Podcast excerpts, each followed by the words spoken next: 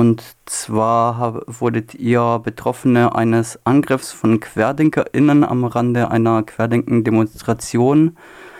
Ähm, auf dem Augustinerplatz ist das vonstatten gegangen, wenn ich mich nicht irre. Ja, ja erstmal, was ist da passiert? Also wir hatten einen, einen Kundgebungsstand auf dem Augustinerplatz, der war uns zugewiesen worden von der Stadtverwaltung, weil wir nicht auf dem Platz der alten Synagoge sein konnten, wo wir eigentlich hin wollten, weil, wie sich nachher herausgestellt hat, ja die Querdenken-Demo da begonnen hat.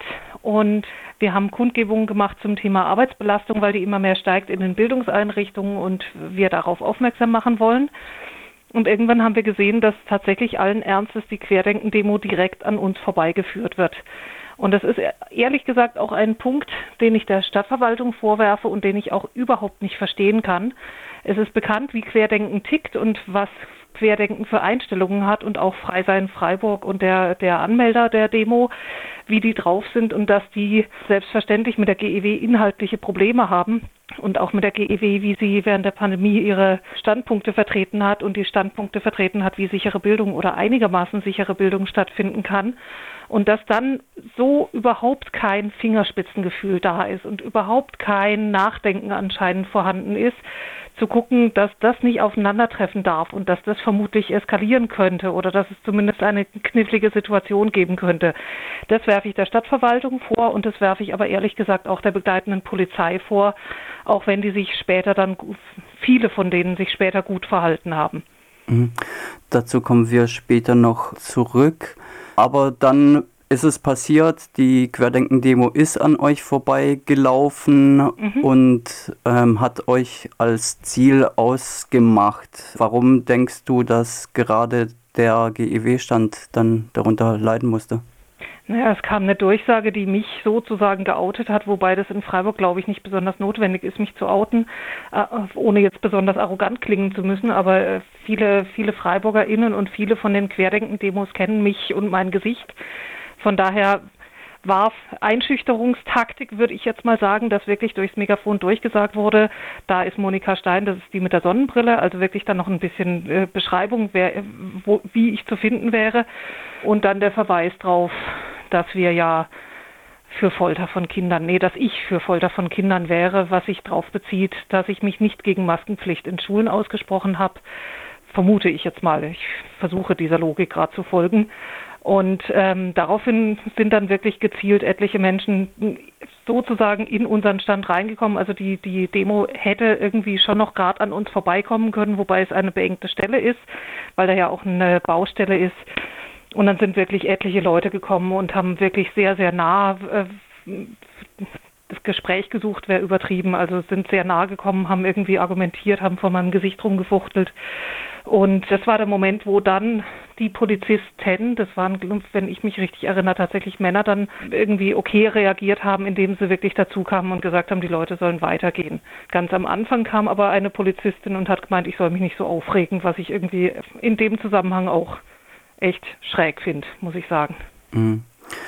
Auf Bildern, die in sozialen Medien kursieren, ist auch eine recht schlanke, grauhaarige Frau mit kurzen Haaren zu sehen, die ja sehr präsent zu sein scheint auf den Bildern. Und ich habe diese Person tatsächlich wiedererkannt. Mhm. Ähm, es gab eine Situation mit ihr schon vor Jahren, also am 20.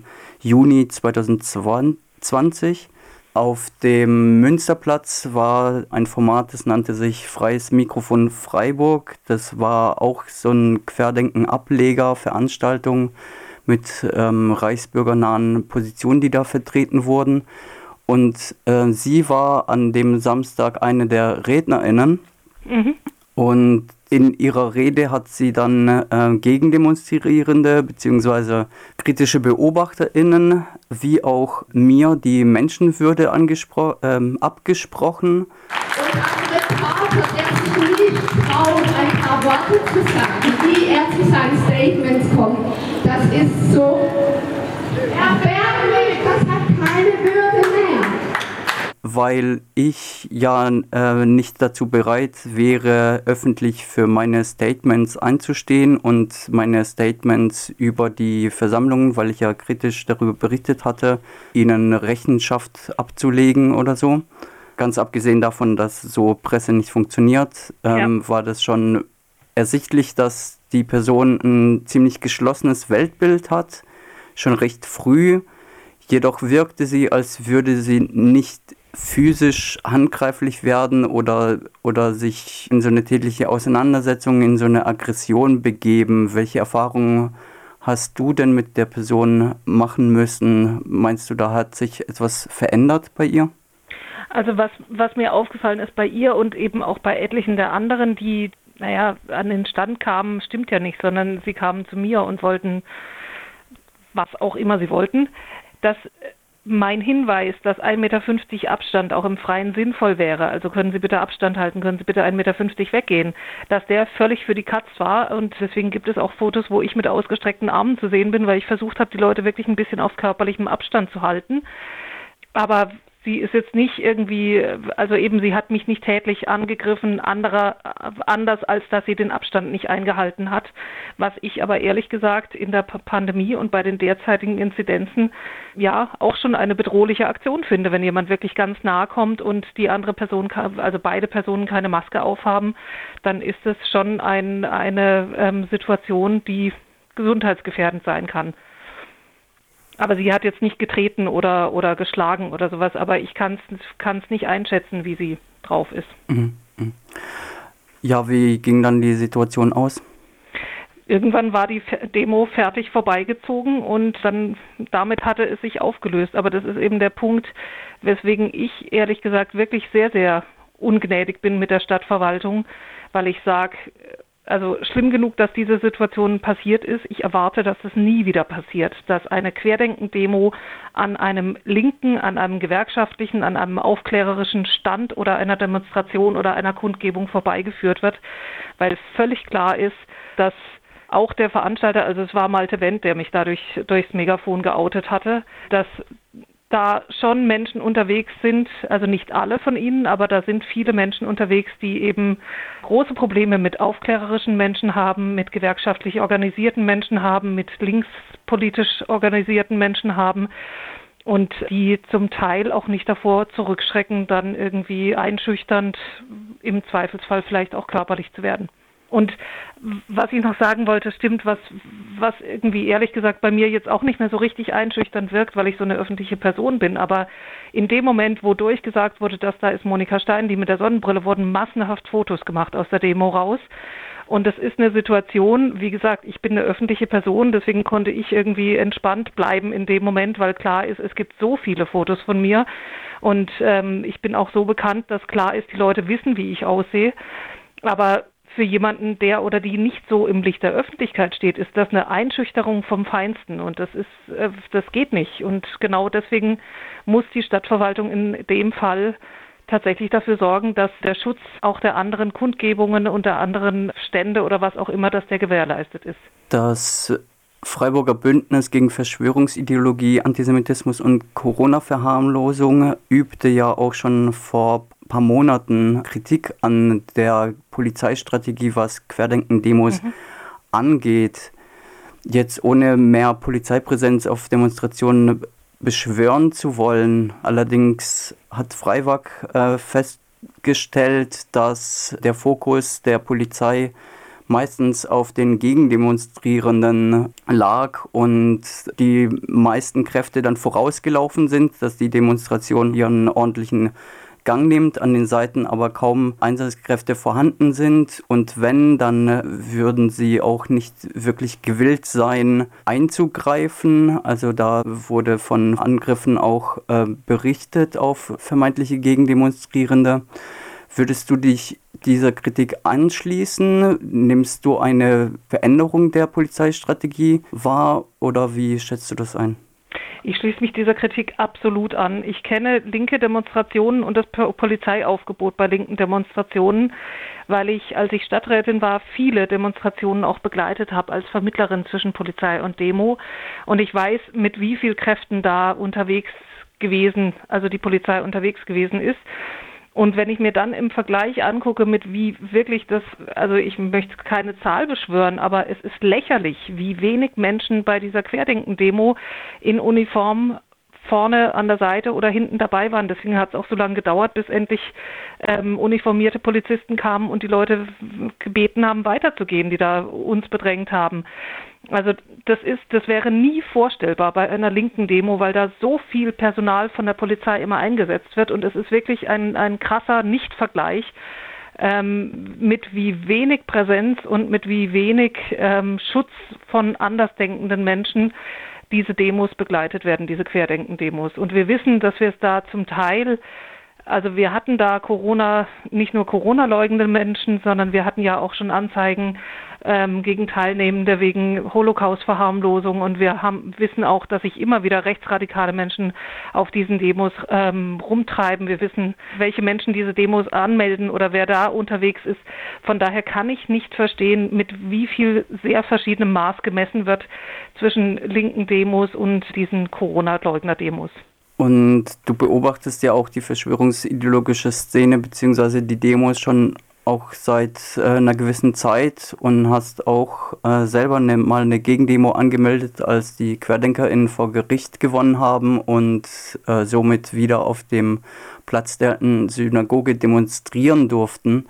Jetzt sind die Demos ja auf einen Bruchteil der teilnehmenden Zahlen. Ähm, damals waren es mehrere tausend, jetzt mhm. sind es nur noch irgendwie an die 200. Ja.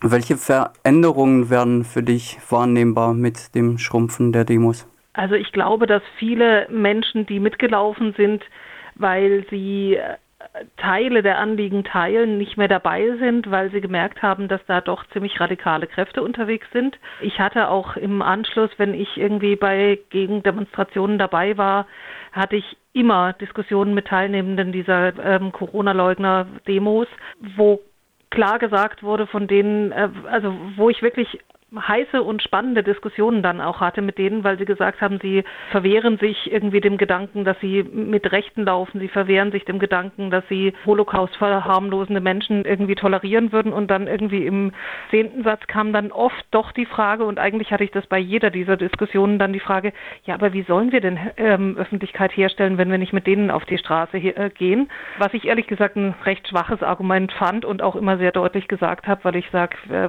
es gibt Leute, mit denen geht man nicht auf die Straße und dazu gehören eben die Anmelder dieser Corona-Leugner-Demos. Und ich habe das Gefühl, dass eben diese, diese Mitlaufenden deutlich weniger geworden sind und äh, wirklich diese sehr überzeugten Menschen noch unterwegs sind. Und ganz ehrlich, ich frage mich auch immer wieder, wofür oder wogegen demonstrieren die eigentlich noch? Es gibt keine Maßnahmen oder kaum noch Maßnahmen. Es gibt keine Maskenpflicht außer in öffentlichen Verkehrsmitteln. Es gibt keine Testpflicht mehr. Es gibt sowieso kaum noch irgendwelche Tests. Ähm, ich, ich weiß ehrlich, also so richtig nachvollziehen kann ich gar nicht, warum jemand meint, überhaupt noch als Corona-Leugner auf die Straße gehen zu müssen. Jetzt gab es ja auch vor einer längeren Zeit im Quartiersladen in Vauban ja eine konstatierte Aktion, äh, in denen MaskengegnerInnen und äh, ja, Corona-LeugnerInnen und sehr wahrscheinlich QuerdenkerInnen äh, den Laden gestürmt haben und da provoziert haben. Es soll auch ein äh, Hitlergruß gezeigt worden sein und so weiter. Radio Dreckland hatte darüber berichtet und das war eine konstatierte Aktion.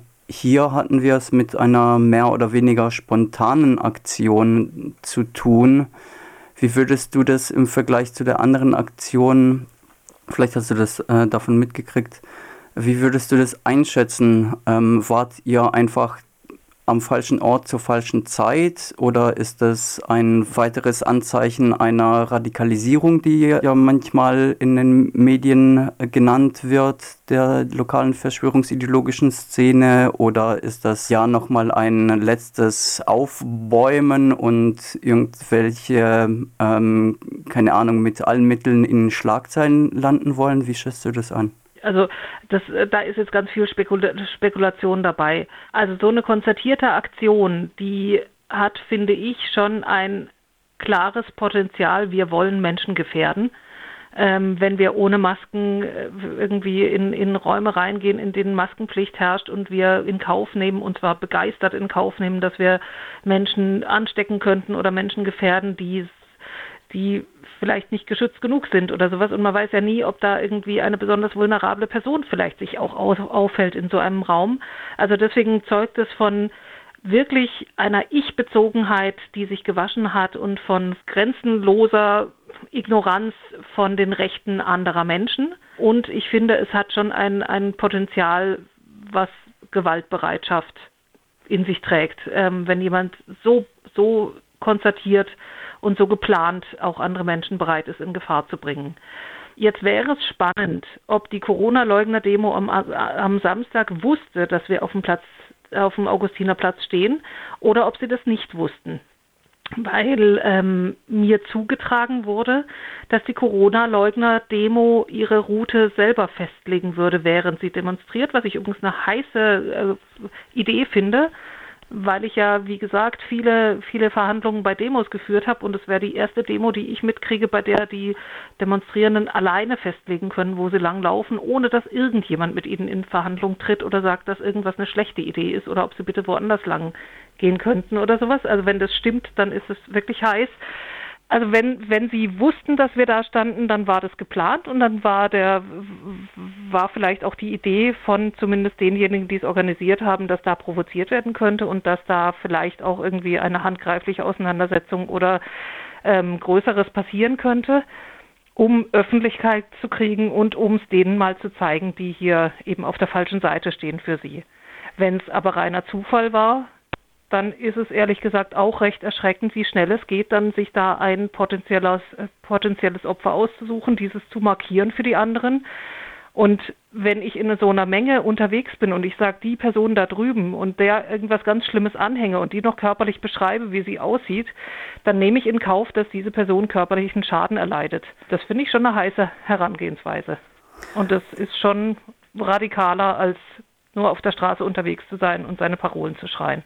Welche Konsequenzen ziehst du bzw. ihr als GEW aus dem Angriff? Ich werde versuchen, mit der Stadtverwaltung ins Gespräch zu gehen, um dafür zu sorgen, dass GEW-Stände in Zukunft, aber eben nicht nur GEW-Stände, sondern alle linken, aufgeklärten gewerkschaftlichen Stände und Kundgebungen in Freiburg in Zukunft geschützt werden. Und ansonsten, glaube ich, sind wir gut beraten, uns klarzumachen, dass da tatsächlich auch ab und zu gewaltbereite Menschen unterwegs sind, die anderer Meinung sind als wir und dass wir gut aufeinander aufpassen müssen. Und ich glaube als letzten Punkt, dass wir, wenn wir es psychisch durchhalten können, gut beraten sind, keinen Millimeter von irgendwas zurückzuweichen, was wir sagen und vertreten. Aber das erfordert, je nachdem, wie erschrocken man durch so etwas ist oder so, erfordert es ganz schön viel Kraft und Unterstützung. Du hast es jetzt schon etwas vorweggenommen, aber welche Konsequenzen wünschst du dir noch von anderen, also von Politik, Gesellschaft und auch Institutionen? Solidarität mit Leuten, die bereit sind, Stellung zu beziehen, äh, Stellung für eine offene Gesellschaft zu beziehen, für eine solidarische Gesellschaft zu beziehen. Und wenn diese Menschen angegriffen werden, sich wirklich auch schnellstmöglich daneben zu stellen, sie zu schützen und bereit zu sein, dafür auch einzutreten und mhm. kein Wegschauen und kein Verharmlosen von radikalen Ideen, die eine offene Gesellschaft, die eine solidarische Gesellschaft und die unsere Demokratie hier in Frage stellen. Wenn die Querdenkerinnen um Malte Wendt und Co. dieses Interview hören, möchtest du ein, ein paar Worte an die AngreiferInnen richten? Ich wünsche Ihnen, dass Sie nicht nochmal in die Situation kommen, oder sich selber in die Situation bringen, dass sie versuchen, Menschen einzuschüchtern, die anderer Meinung sind als sie. Und dass sie akzeptieren, dass es Menschen gibt, die anderer Meinung sind als sie. Und dass sie sich fragen, ob vielleicht sie an ihren eigenen Standpunkten auch das eine oder andere hinterfragen sollten. Und ob sie, also ob die Herzchen, die sie immer wieder zeigen, ob die irgendwas mit ihnen zu tun haben oder ob die nur pro forma gezeigt werden, um zu tun, als wären sie harmlose Menschen. Zuletzt noch eine Frage, die ich eigentlich bei betroffenen Interviews ganz am Anfang stelle. Wie geht es dir jetzt mit der ganzen Situation? Ich merke, dass ich ziemlich geladen bin tatsächlich und ansonsten merke ich, dass ich in meinem Leben, jetzt muss ich fast sagen, zum Glück schon Schlimmeres durchgemacht habe. Also ich bin als Jugendliche in einen rechtsradikalen Überfall geraten.